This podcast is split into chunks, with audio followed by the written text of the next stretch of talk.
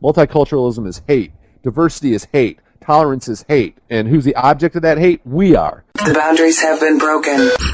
Welcome to Vanguard Radio.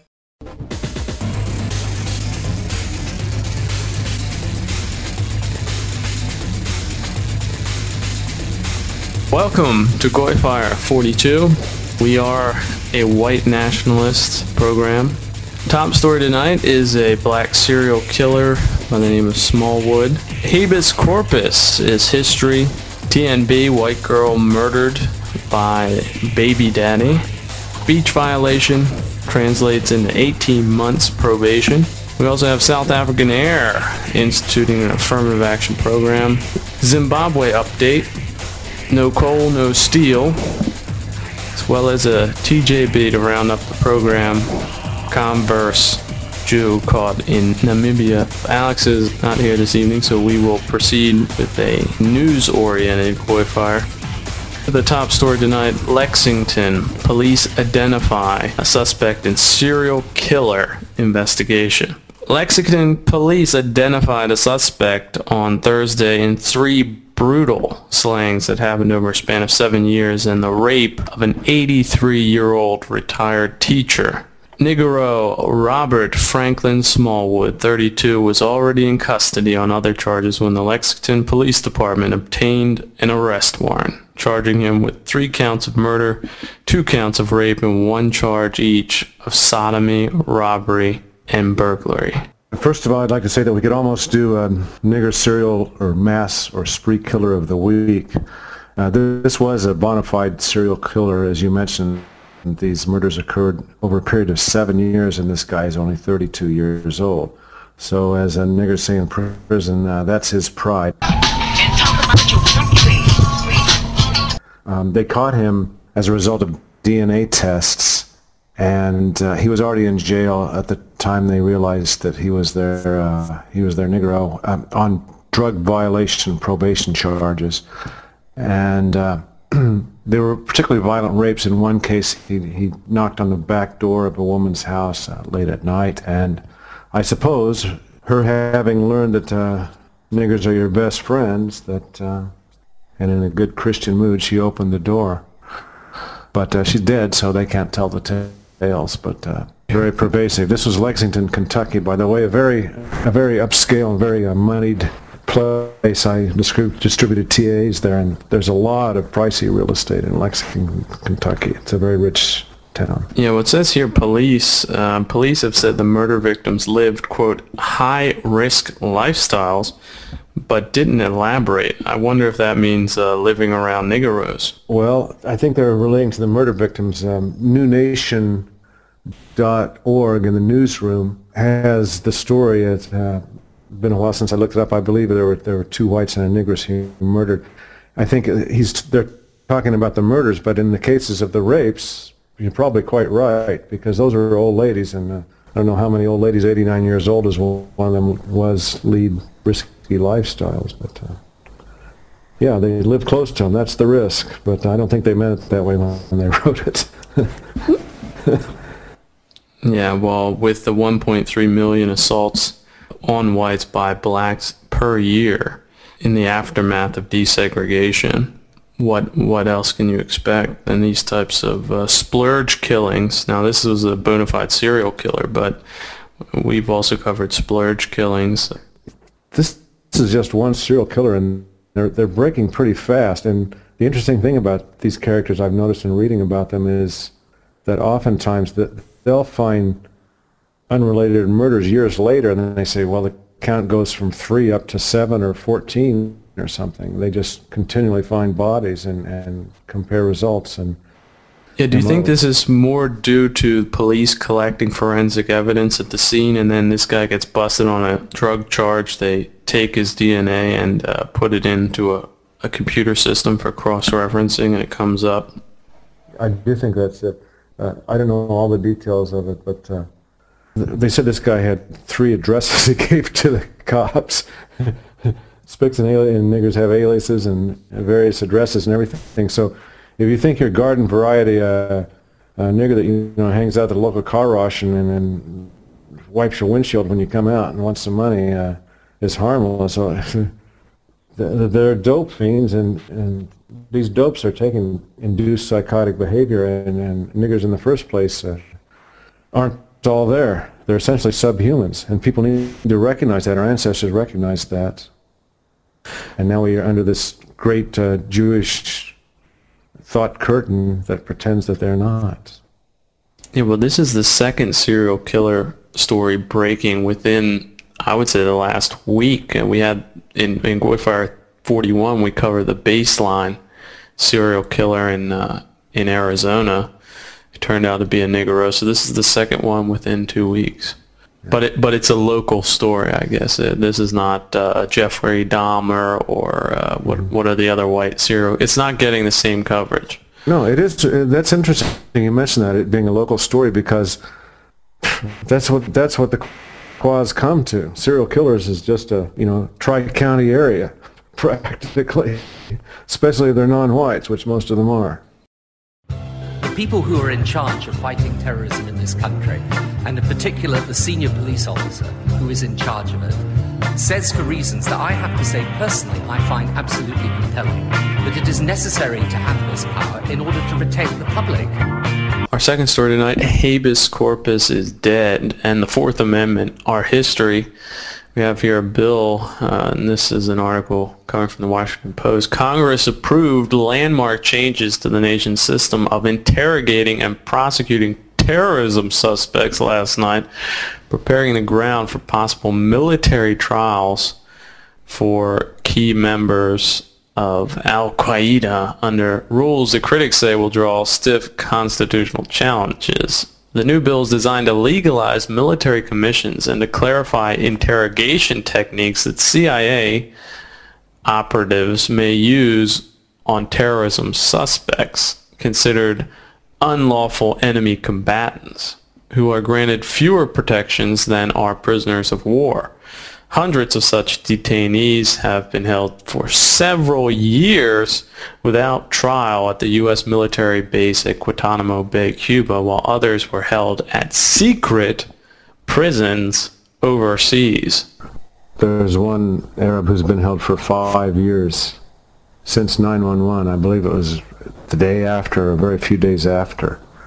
And it's, his case is unprecedented in U.S. history.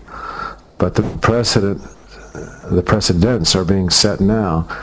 And when Matt Hale was first arrested, as I recall, he was held under terrorism charges, and, and under that, the broad umbrella of the Patriot Act was held incommunicado for several months, essentially. He did finally get counsel, but it was very difficult to do.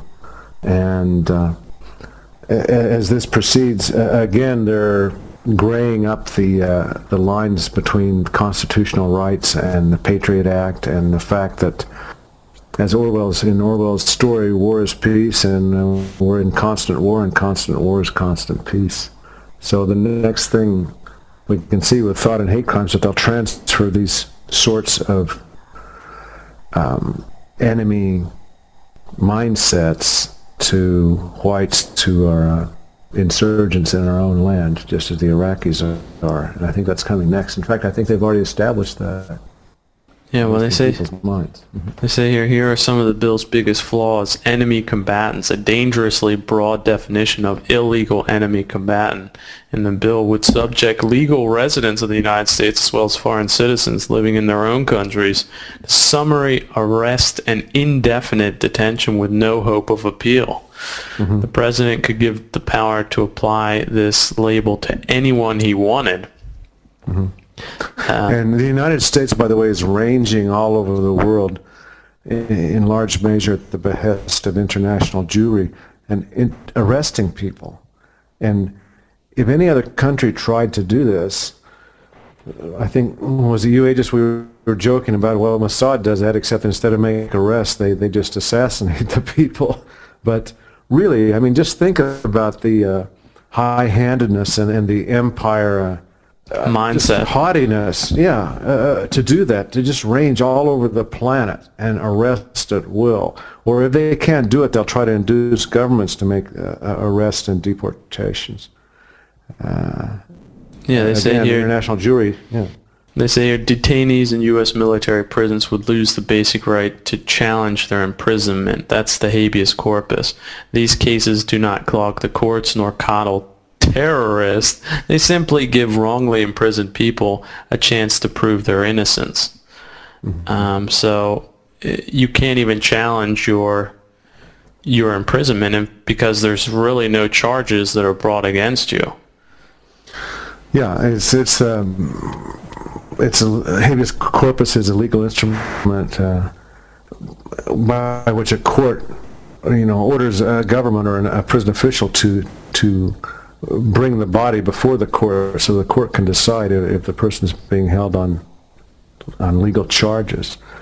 But again, all that's being muddied up with the Patriot Act, which I guess Christian Americans in large measure want to keep in force. The Semitic wars are on the shores of the United States, and uh, that's that.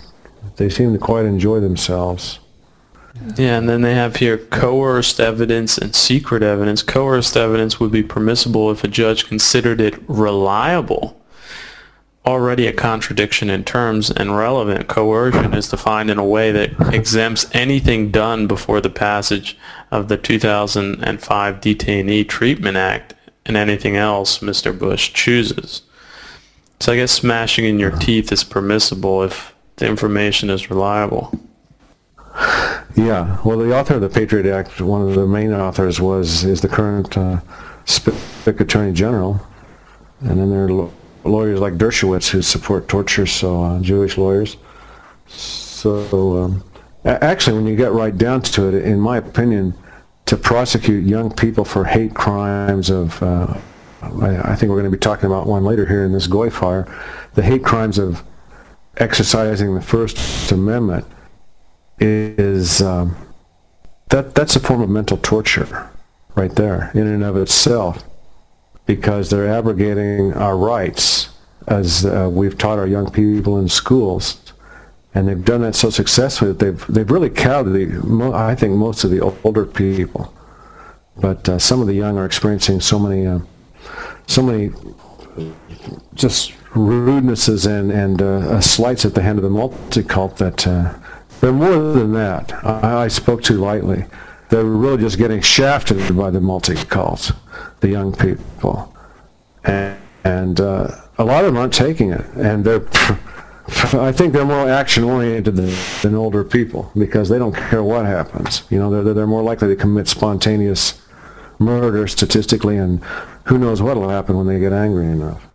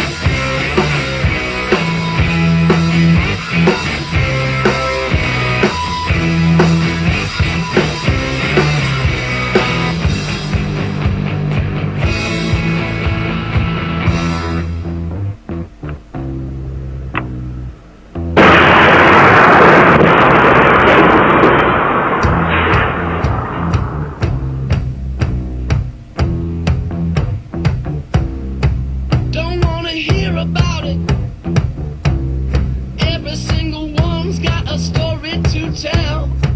Everyone knows about it. From the Queen of England to the hounds of hell. And if I catch it coming back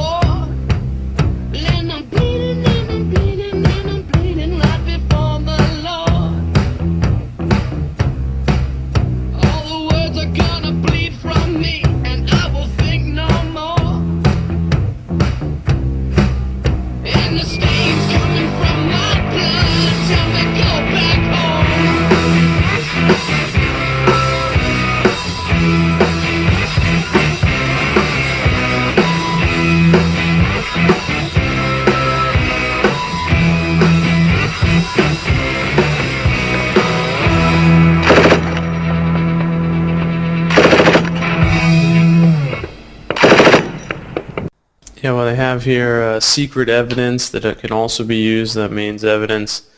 American standards of justice prohibit evidence and testimony that is kept secret from the defendant, whether the accused is a corporate exec- executive or a mass murderer. The bill as redrafted by Mr. Cheney seems to weaken protections against such evidence. So they could say, well, we have evidence, but it's a secret. And then they have also offensive. The de- uh, offenses. The definition of torture is unacceptably narrow. A, a, virtual reprise of the deeply cynical memos the administration produced after 9/11. Rape and sexual assault are defined in a retrograde way that covers only forced or coerced activity and not other forms of non-consensual sex. The bill would effectively eliminate the idea of rape as torture. Yeah, uh, Dr. Pierce said that uh, about a slightly different thing that, that Pierce said that uh, in these end times that uh, rape is downgraded to mean a sexual assault or a mere assault. And I guess now they're translating that into military habeas corpus, uh, uh, you know, revised constitutionalism terms. Yeah, so is this really a declaration of martial law from a legal standpoint? Well, they're inching us, inching us towards accepting more and more abuses. And this is another, but most Quans will accept it because it, in their minds it has to do with uh, the, the evil Arab uh, Islamo-fascists. And of course, again, that was a construct, a military construct urged on by international Jewry. The Semitic war is going on in the United States of America. Just like the WMDs, right? They spent over, was, yeah, up 220 million. And the original Mossad memo talking about uh, uranium, uh, and that memo was floated into Africa. That's hardly ever mentioned nowadays, the connection with the Mossad, but people can look it up on the internet anyway, it's just uh, more and more of uh, AIPAC and everyone else getting their way. The, I like to call them international Jewry. The next question is split up uh, with one for each of the professors. Why did Professor Walt single out Wolfowitz and Feith for blame and not their non-Jewish boss, Rumsfeld? And then the question to Professor Mearsheimer. What would have been an acceptable response by Israel to a raid on its territory and missiles hitting its cities? Um, I uh, singled out uh, Wolfowitz and Feith because I think they were uh, critical uh, members in driving the case for war more so than Secretary of uh, Defense Rumsfeld. Uh, I could have mentioned non-Jewish people like John Bolton as well, uh, who I think is a very strong supporter of, of Israel and was a big advocate of uh, going to war as well. So this wasn't a statement about being Jewish one way or the other. It was a statement of what you were supporting in terms of how to deal uh, with Iraq. Uh, I didn't mention, but I explicitly mentioned to Cheney and Bush on the other side, that uh, in the first nine months of the Bush administration, uh, it's clear from, again, what we've been able to read in the public record that uh, Wolfowitz was pushing for the United States to take action against Iraq, but he was unable to persuade Bush that it was a good idea and unable to persuade Cheney it was a good idea. Uh, there's even some reports, I don't know how, how accurate they are, that, uh, that Bush was starting to get annoyed by this. That, you know, Wolfowitz kept bringing this up all the time, and he eventually gets told to stop because it's getting on the president's nerves. Uh, but the point is, after September 11th, then the political stars realign a little bit and Bush and Cheney come on board, uh, which is why, again, we say the lobby was a necessary condition for getting the war. Absent its pressure, you wouldn't have had it. They'd been pushing it for a long time, but absent 9-11, you wouldn't have gotten the war in Iraq either. That was critical to shaping the political calculations. The question was, what do I think would have been an appropriate alternative response by Israel? Using massive military force the way they did between July 12th and August 14th was a major mistake. It should have been a much more limited attack. and they certainly should have ramped down their rhetoric. It was very foolish to say that the principal goal here is to destroy Hezbollah, and we're going to do that, and all we need is for the United States to give us another week or two to do that. Heck, the Israelis were in Lebanon for 18 years between 1982 and 2000, and they couldn't defeat, defeat Hezbollah. Why in God's name did they think that they could defeat Hezbollah from the air in three or four weeks? This was just not going to happen. Right. Well, the, we have a case in Plattsburg, Missouri. A baby mama found in the trunk of her boyfriend's car. And uh, this boyfriend is a niggero. You know, they try to trip a nigga up like me, you know, because I ain't, I ain't following Whitey's rules. You know, big Are you laughing, biatch? Heather Robbins was found in the trunk of a car in the parking garage of Liberty Hospital Tuesday night.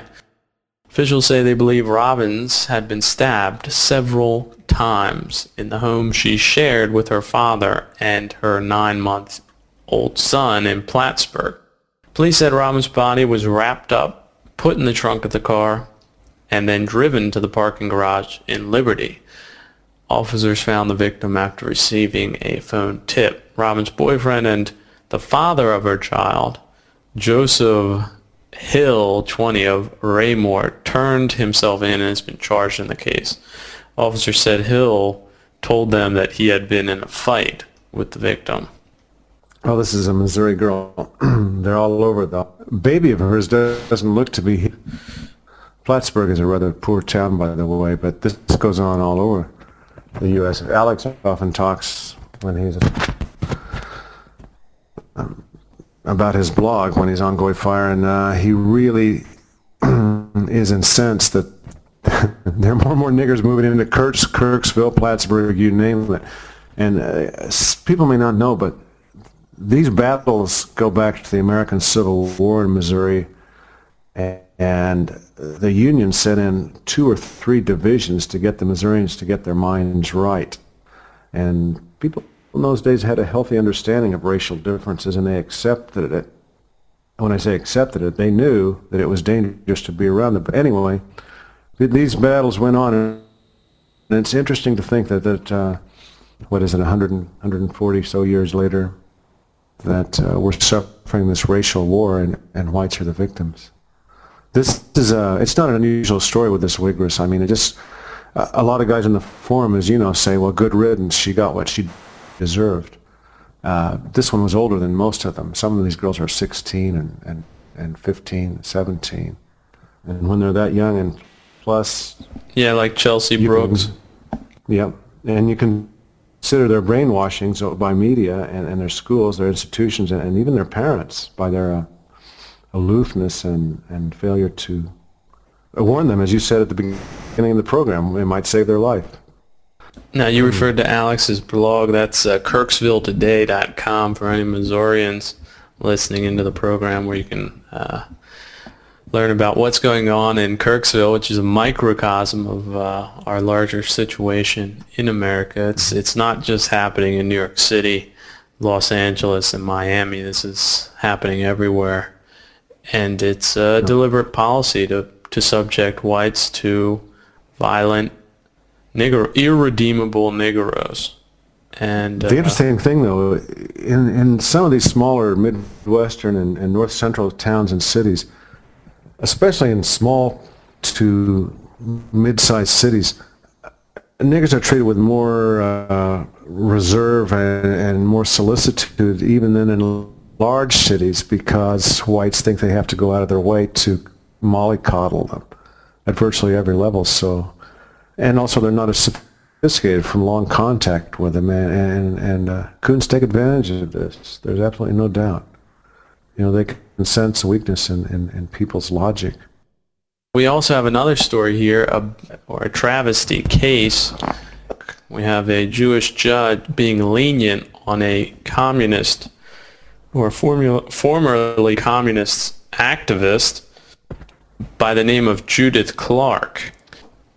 Clark, together with David Gilbert and Kathy Boudin formed the M19 Communist Organization, which joined forces with the remnants of the Black Liberation Army, an extremely radical and violent group that was an offshoot of the Black Panthers.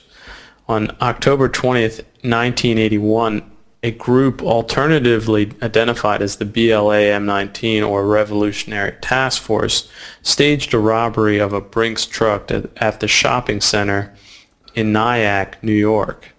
And uh, now she's up for retrial. I don't know, Jane, have you been following this? Uh, Yeah, it's an interesting story because in the 1960s, for people who didn't live through it, not only were white Americans assaulted by the cultural Jewish teachers, uh, like this current judge, Shira Scheindlin, who has vacated uh, Judith Clark's sentence. In other words, there was the intelligentsia doing that, but also concomitantly, there was literally violent revolution in the streets. Uh, there were students for the Democratic Society.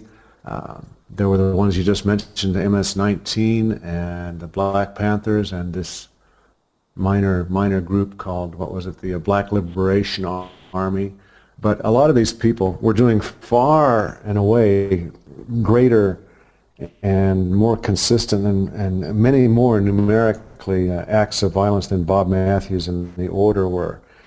And uh, yeah, they got a lot of press, but uh, they, they weren't quite represented with the vitriolic hatred and as being just the, the really, really downright morally bad people that white nationalists are.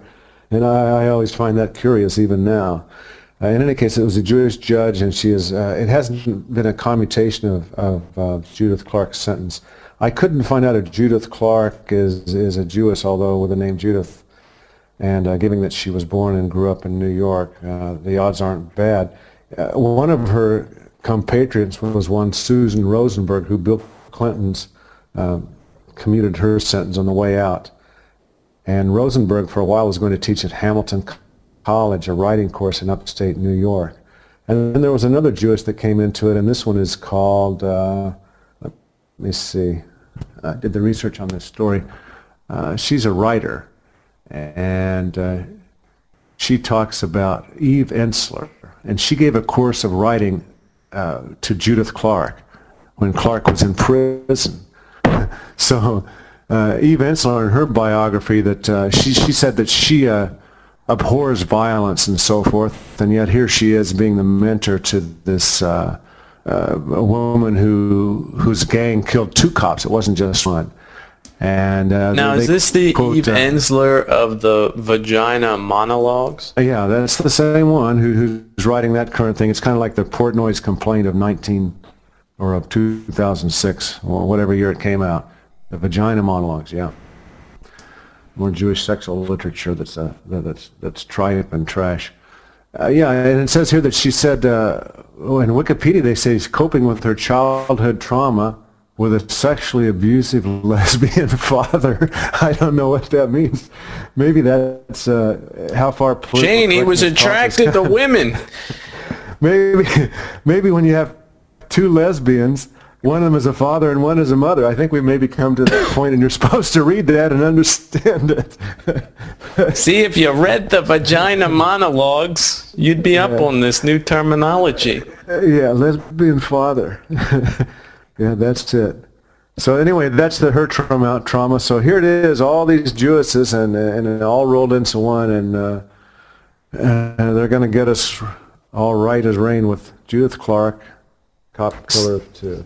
And, so and is, by the way, this, yeah. is this uh, judge then Sh- Scheindlin? Is she then what? What was? How is she being lenient with this uh, communist uh, murderer and uh, agitator? Is she Well, commuting well- the sentence or? vacating it's called. I think it means that uh, they have to have a whole new trial and re-examine uh, re-examine what went wrong. See, Judith Clark represented herself, and this judge wrote a 72-page memo. And as you pointed out, that's not a memo; that's a, a short novel. So, uh, look, Matt Hale represented himself in his appeal. So, are they going to go back and give Matt Hale a new trial based on his having represented himself in the appeal. And they always say he wasn't a lawyer, even though he passed the exam, and they wouldn't give him his uh, degree because uh, he was morally bad. It's okay for nigger killers or anybody else to become lawyers. That's fine.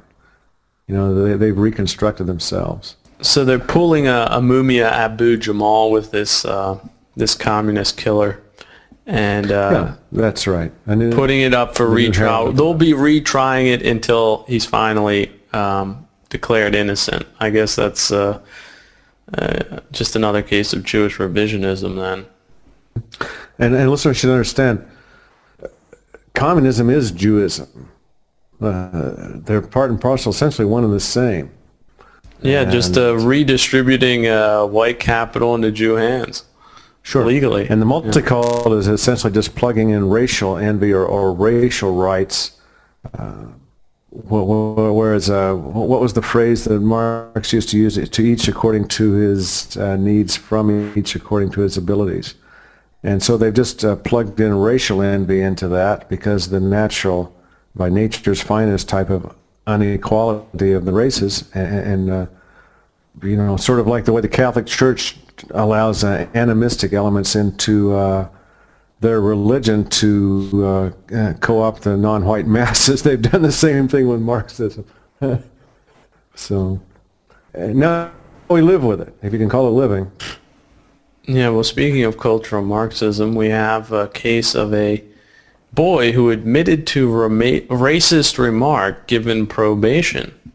And this is coming from Urbana, a Royal Champaign youth who admitted making a racist remark to a woman at the Hill L Foundation on campus last spring was sentenced Friday to 18 months of probation. Quote, we have enough conflict between religions, races, and cultures in this world.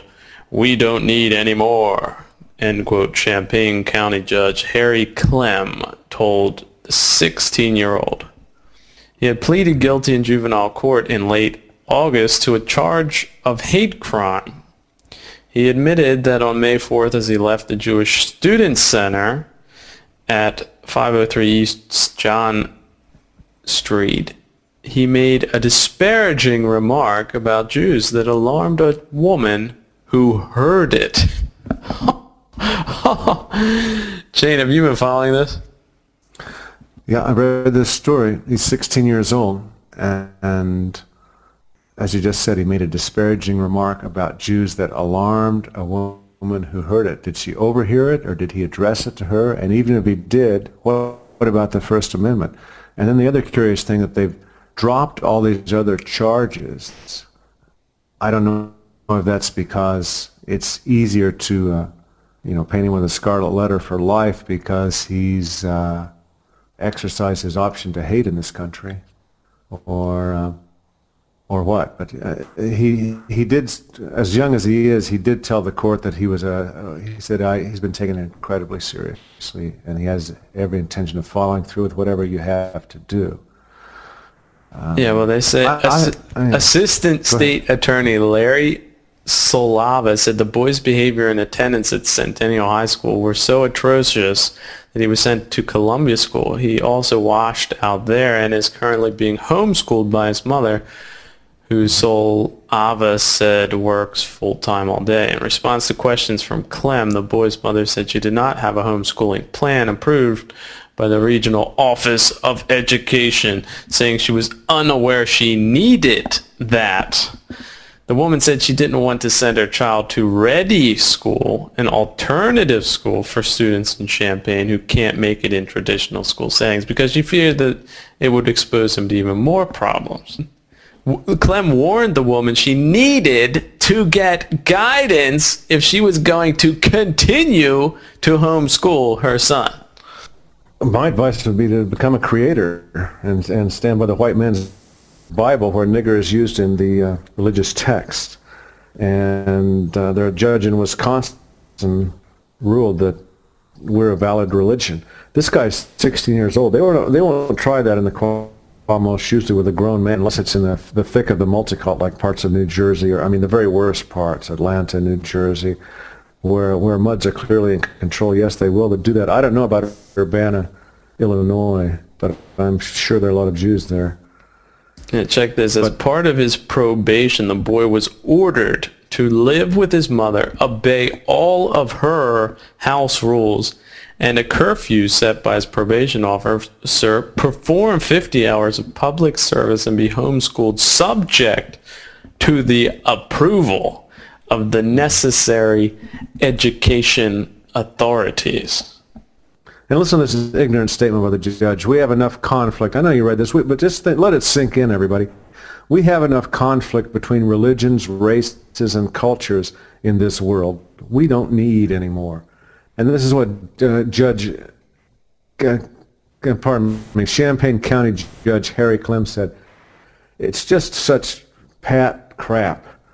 Yeah, and he said this uh, in front of the Hillel Associ- uh, uh, building. Uh, Jane, what is the Hillel uh, yeah, Hillel is the Jewish Students Foundation, and if you look it up, there must be 87 links of uh, Hillel. And this is how Jews push their own people in universities. And whites had better start doing the same thing. It's radical. They have Zionists come there all the time and talk to them.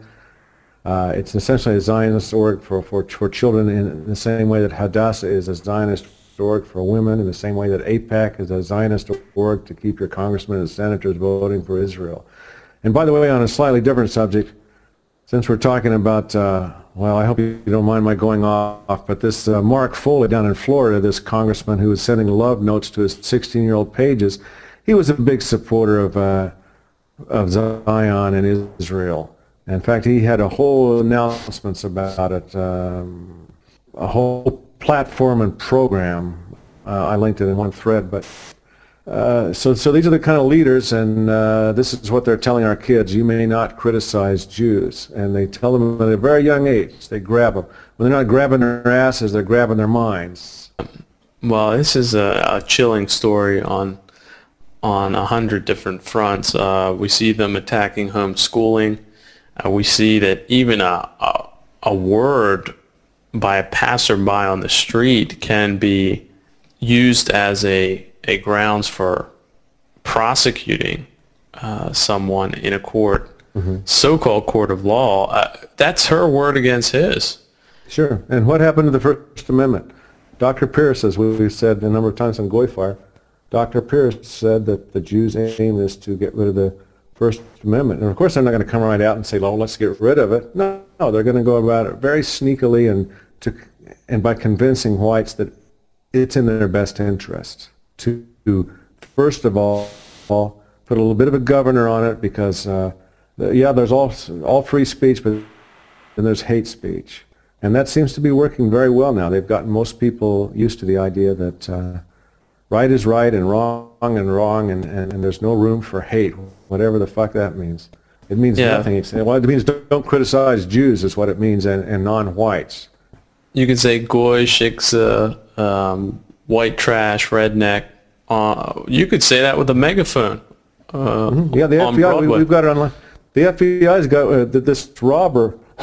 Maybe I can look it up. They describe him as the redneck robber. They don't say how he got the name or anything. They just say, he's, I think he's in Kentucky. He's the redneck robber. can you imagine the Jew robber or, or the nigger robber? the, the Jew swindler. Yeah, Yeah, the FBI has it right there on their poster. Yeah. The the Negro rapist. How But about then that? the Or- FBI will come running if somebody gets swastikas painted on their house too. So Yeah, well, taking the flight now to South Africa, and I can recommend this blog spot. South Africa is crap.blogspot.com. We have uh, a story there about South African Airways. South African Airways is on the brink of introducing a radical new pilot training program, which will see trainees taking their place as co-pilots after 70 hours actual flying time. The bulk of the training, 250 hours, will take place in flight simulators, which allow trainees uh, or trainers to slash actual flying hours in a real aircraft by more than half. SAA spokesman O'Sullivan has confirmed the details of the new program. Uh, Yeah. Well, they have to get Shirley Q. Liquor to be the stewardess on Ebonics Airways. Today flight is on a McDonnell Boeing uh, MD-4040 aircraft. It is a double-deck whisper jet, honey. If we run into any problem on the aircraft today, our captain is Reverend Cleotis Jefferson, who is also pastor of Macadamia Jubilation Congregation.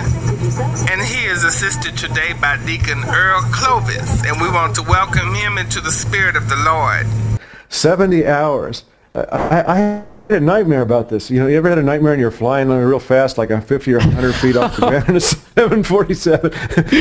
they, they, what they want to get 600? They want to get 600 black niggers in South Africa into the planes with 70 hours of actual flight training, and they're going to do it in 12 to 18 months. So what it comes down to, it's a community college. Yeah, yeah, that's right. It comes down to the crash. But it's a community college course to fly a 747. so, so sign up if you want to make about 80 grand and as a co-pilot to start out after 10 years. what They- about they the to- poor pilots? I don't that, know. That have to uh, Even- put up with these co-pilots. Yeah, yeah. Muhammad Atta got better training than that in, in the, the Florida Flight School. It's hilarious. They better hope that God is their co-pilot. Yeah. If He they're gonna make the it. Yeah, they, they need to get those niggers in those uh, airplane spoof movies. What they called the one with Leslie Nielsen. That's what they need. They need the, the nigger with AIDS, the basketball player. This is a whole new genre they could spawn with. Forget about snakes on the planes. How about niggeros in the cockpit? Coons in the cockpit. Yikes. Uh, that's too that's funny. a horror movie, and it's becoming reality. Uh, 12 to 18 months. In the United States, what you have to be a military pilot with what eight or 10 years, and I don't know how many thousands and thousands of hours and multi numbers of aircraft. It's absolutely preposterous. And this is why I, I guess a million white people have left South Africa. And of course, the United States won't take them uh, white trash. No, no, no. But any any you know nigger ex uh, Hutu Tutsi uh, AIDS infected you know mass killer is welcome. Bus station in Richmond toting around a gun.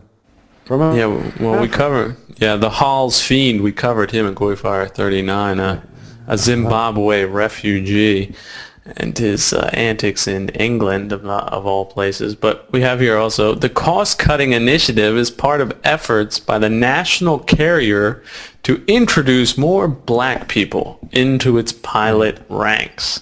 Called a multi-crew pilot license, the International Civil Aviation Organization is currently drawing up program standards and regulations, which could be ready in mid-2007, according to Captain Colin Jordan, General Manager of SAA Flight Operations.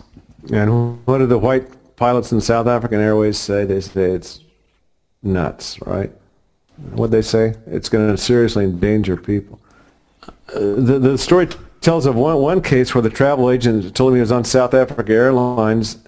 His client was, and the guy said, "No way, I'm not flying. Cancel that flight. Keep the ticket, whatever. I'm not getting on." Yeah, well, the last time I checked out South Africa is crapblogspot.com.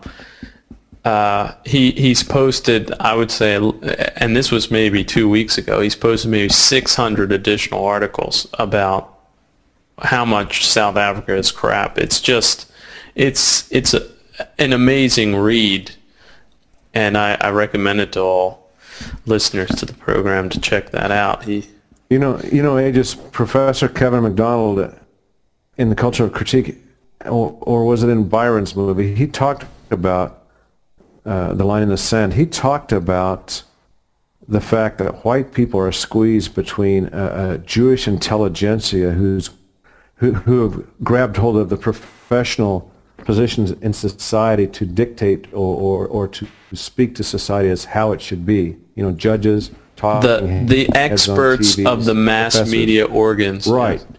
And they're massively overrepresented. Uh, and if we try to say, we want to do what you've done, tell us how, or we want to uh, be pro-white the way you're pro-Jewish, well, that's inherently evil. So we can't copy what they do. You see, that's, that's not right. And we, we can't be vociferous in our support of our own people because they've established that, that's evil. Uh, so anyway, whites are squeezed between them and, and the pilots, so to speak, of South African Airways.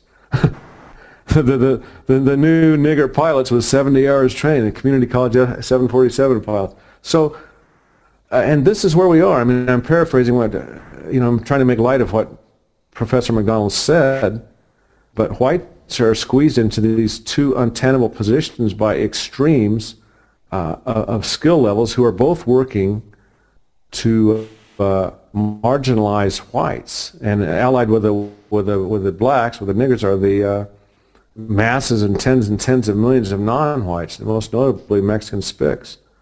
Yeah, So, well, the, well, the Jews uh, have no interest in letting the multicultural cat out of the bag, especially not for white people, which would in turn endanger their positions within white countries and also Oh. their policies of multiculturalizing or diversifying the white body politic in countries like uh, the United States, uh, New Zealand, Australia, Canada, and the UK.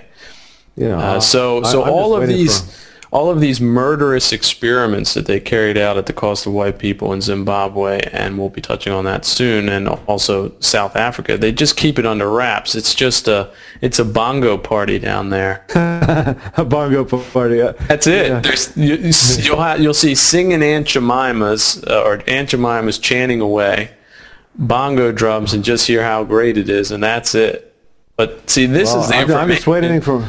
That can save I'd your like life. to know when the when, when peoples are downtrodden and screwed for decade after decade, and then on top of that they're raped and murdered by their oppressors.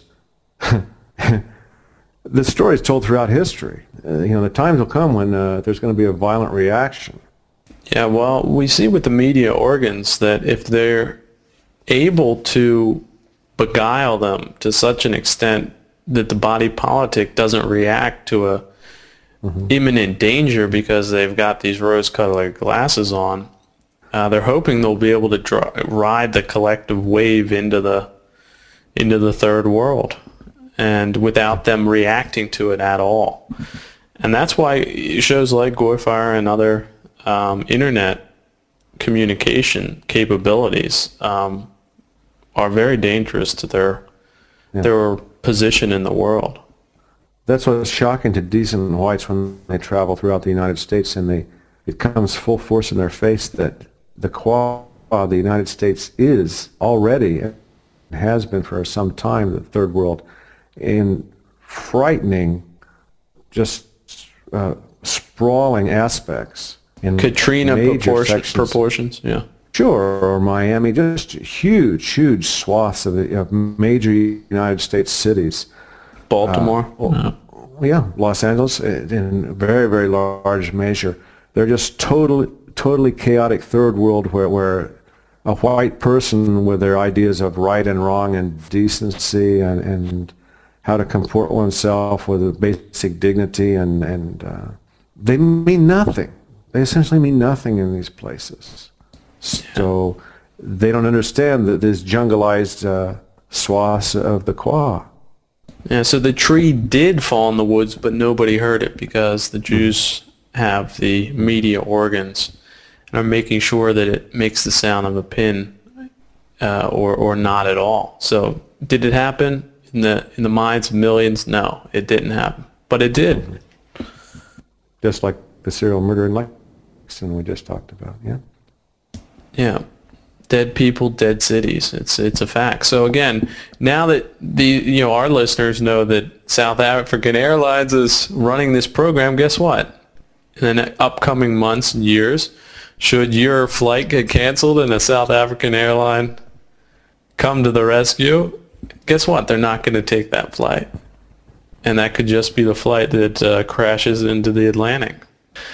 But here we have, uh, yeah, second African story. This is TNB as well. Coal-rich Zimbabwe faces acute shortages. This is just north of uh, South Africa. Zimbabwe drastic coal shortages despite massive natural deposits have had a ripple effect throughout Zimbabwe's economy and ruined a deal to renovate the country's biggest steel works, the government has acknowledged. The energy crisis adds to the economic woes of Zimbabwe, which is already suffering from acute shortages of many basic commodities. The steelmaker needed 60,000 tons of coal a month, but earlier this year received just 14,000 tons monthly, enough to keep the furnaces on but without production. Ziscosteel was once prosperous but has declined because of mismanagement and corruption and is now on the verge of collapse. Not only are they short of coal, they're short of food since they ran out the white farmers. So there's nothing really new about this. Maybe they need a 70-hour community college course to tell them how to dig coal.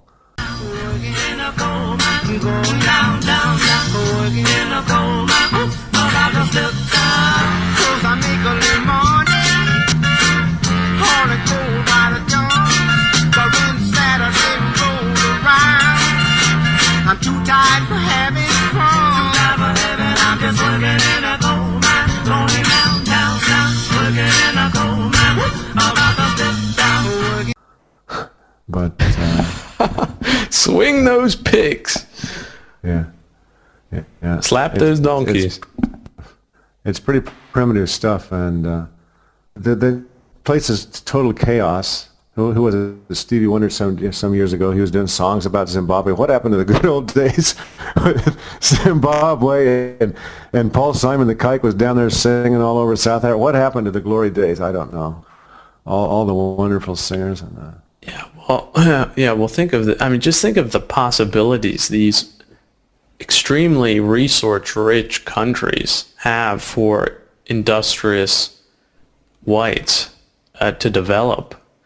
Uh, here they say Zimbabwe has estimated reserves of 30 million tons of coal, according to geological studies. Deposits are the biggest in quality coal in southern Africa. I mean, that was more or less the idea behind imperialism, using these resource-rich and blessed locations uh, for for an extension of, of European life.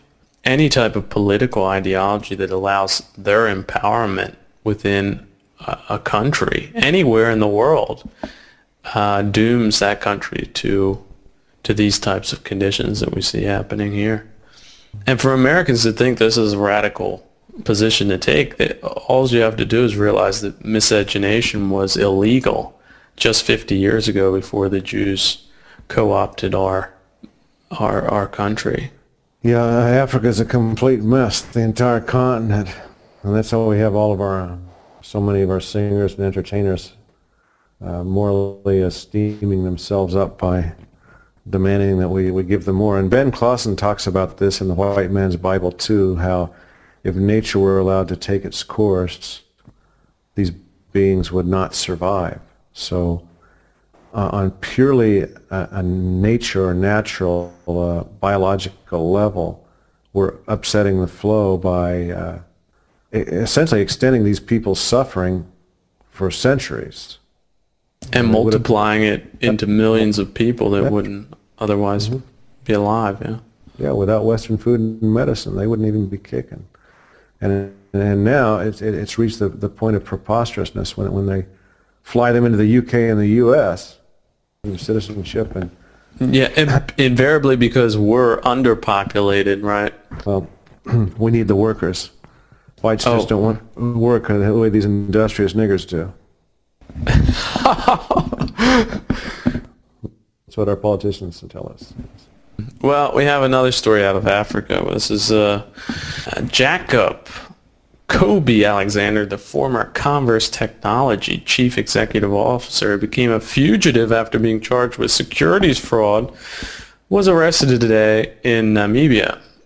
Alexander, the ex-Israeli intelligence officer turned high-technology entrepreneur, will be brought before a magistrate in Windhoek tomorrow, a U.S. State Department official said.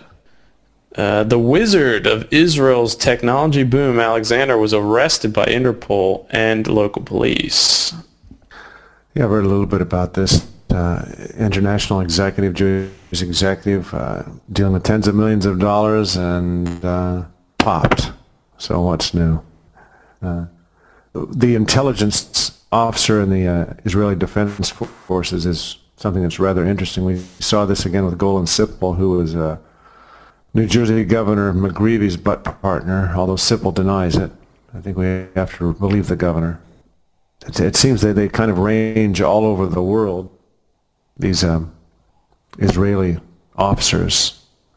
This, again, to some extent, is due to the United States' willingness to, to welcome these people to the United States. And there should be a, a ban on all Israelis uh, even entering the United States.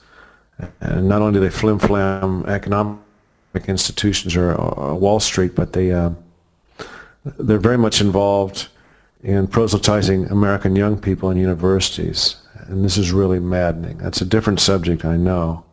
But uh, the same way Putin got the oil oligarch and he fled to Israel, if this guy can get out on bail, he'll probably flee, flee right to Israel and there'll be no problem whatsoever because obviously Israel won't extradite him. You know, they say here Alexander wired 57 million to Israel in July from an account at Citigroup uh, in company Smith Barney unit, the U.S. government said, calling the transfer an effort to, quote, launder the proceeds of the fraud. His assets in two Citigroup Smith Barney accounts were frozen July 31st. Uh, 32 count indictment. Mm-hmm. Yeah, so how could this officer of the only democracy in the Middle East turn out to be such a bad egg? That's right. It's just amazing. It's hard to figure, isn't it? And then he would rip just off an anomaly. Uh, just mom and pop Americans like that. Although yeah. we're their best allies in the Middle East. Yeah. It's quite something. Actually, the ones who are not like this are, are the exceptions when you get right down to it. If you look at, if you don't believe this, look at um, uh, the Federal Elections Commission, and um, there are a couple of other organizations. Uh, is it Truth in, in Politics? They have them online. All these Jewish housewives who donate to all our government officials who are telling us the multicult is wonderful. So my point is, is, is that uh, where are the Jews that are not making trouble? It's just that these guys are particularly successful at uh, bringing home the bacon for the tribe, if I may. 57 million to Israel, huh? I guess they'll let him immigrate back home. oh, they'll be protesting outside the prison uh, like they do for Pollard, I'm sure. Uh-huh. Yeah. So the, these cases, if people just pay attention, they just they just go on and on and on. It's just fascinating. It's just unbelievable. Otherworldly, otherworldly is, is the word that comes to mind. And and we do live in an other world. It's a world that doesn't make sense, where right is wrong and and, and, and wrong is right, and uh, good is bad and bad is good. So therefore, rapists and killers and multicult spics coming here, uh, flooding from Mexico by the tens of millions and committing crime like a uh, rampaging locusts, well, they're just good Christians trying to get along, trying to find a better life. But anybody who uh, reacts against it, if you're white, you're evil. And uh, it's uh, Alexander's tribe who are making the rules, the Jews. Yeah, otherwise there wouldn't have been that big disconnect between things as they are and things as they are said to be in yes. our mass media. Um, yes. And please, everyone, just take a look how things are. Alex often says, take a look at who's giving you this information and who wants you to think this and who's constantly throwing it in front of your face day after day after day. Right. Look at things sideways. These guys aren't the pioneering reporters uh, coming out and giving you the fresh perspective on things. They're you have to fight the reporter for the story.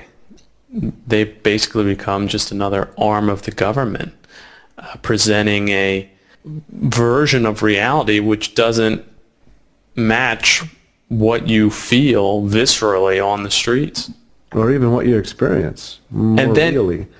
and then if you revolt against that and actually say, look, this is the way it is, well, guess what? That's hate. They, they've compartmentalized that. Yeah, they've outlawed reaction to it. There have been some guys who have delineated this recently on the forum, this whole f- formula about how they do this. You know, that they commit vast crimes against uh, white society, and then reaction to it is declared to be illegal, or even noticing it.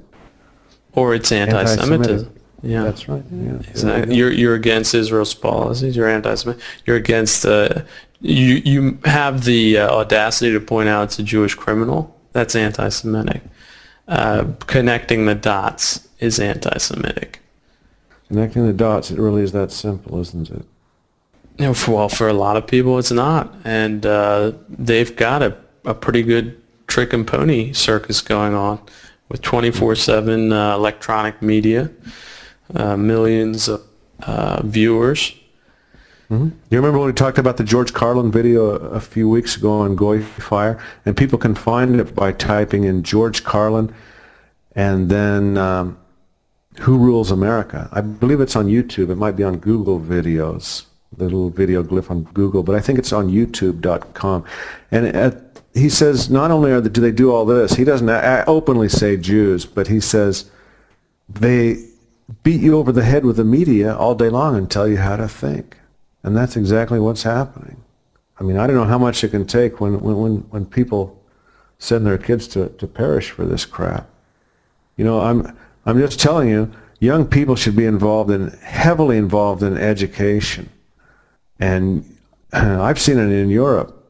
The level, when, when these kids can speak two or three languages and they comport themselves, the women walk with their heads up high and, and they look straight ahead and they look straight at you, by the way, which they don't do in the Kwa. And there's something fucking sick in the Kwa uh, when, when these uh, feral white kids, if they're not acting like wiggers and wigresses, then they're acting stupid in general, obsessed with sports and everything. And many, not all, but many European youth are the exact 180 degree opposite of that. So this is where assets of a society should be. Yeah. Well, Shane, we're through the topics. Closing statements. No, not much, except uh, we appreciate that people listen to Goy and we'll be glad to have Alex and Jeff back as soon as they're able. And uh, come to vnnforum.com and read it, and uh, read it. Just keep up on every day the the side lights to the news, or should I say behind the shadows, that they don't want to talk about quite so much. We talk about them, and nowhere else, whether it's Libertarian or Stormfront, I'll mention them, will people talk so openly about what's really going on in the United States and the UK, the two worst cult, multi-cult nations in the world. Yeah. Well, I want to uh, thank our listeners for tuning in tonight. We hope a couple have come our way via Glenn Miller for Congress.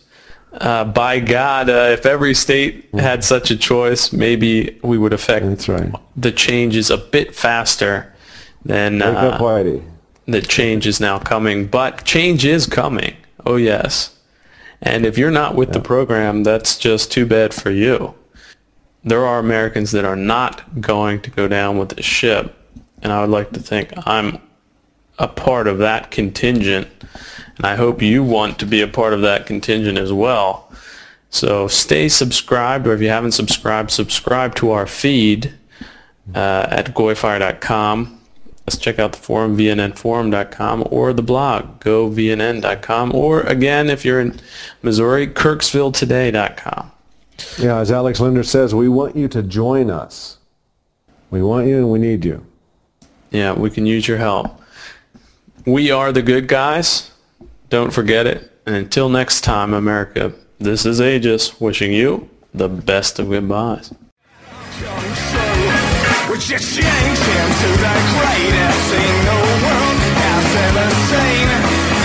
changed